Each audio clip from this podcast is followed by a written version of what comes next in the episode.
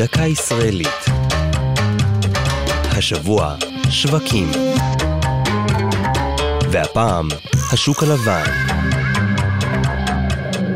סמוך לשער היבשה במזרח העיר העתיקה בעכו, בין קירות מטויחים בצבע בהיר, משתרע אחד השווקים העתיקים בארץ, השוק הלבן. הקולות, הצבעים והטעמים התעוררו שם כבר במאה ה-18. את מבנה הקבע העומד היום בנה משה לקו דאז סולימאן פאשה ב-1817, אחרי שבמקום פרצה שרפה שגבתה את חייהם של עשרה.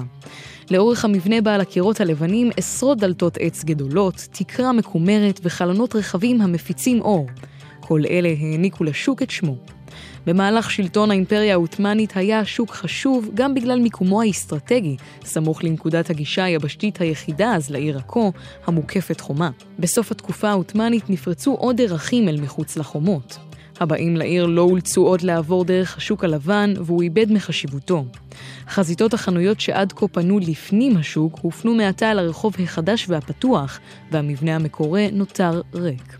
לפני חמש שנים השלימה החברה לפיתוח עכו העתיקה את שיפוץ השוק, והמבנה המרשים משמש כיום מקום מושבן של כמה מסעדות ובתי עסק.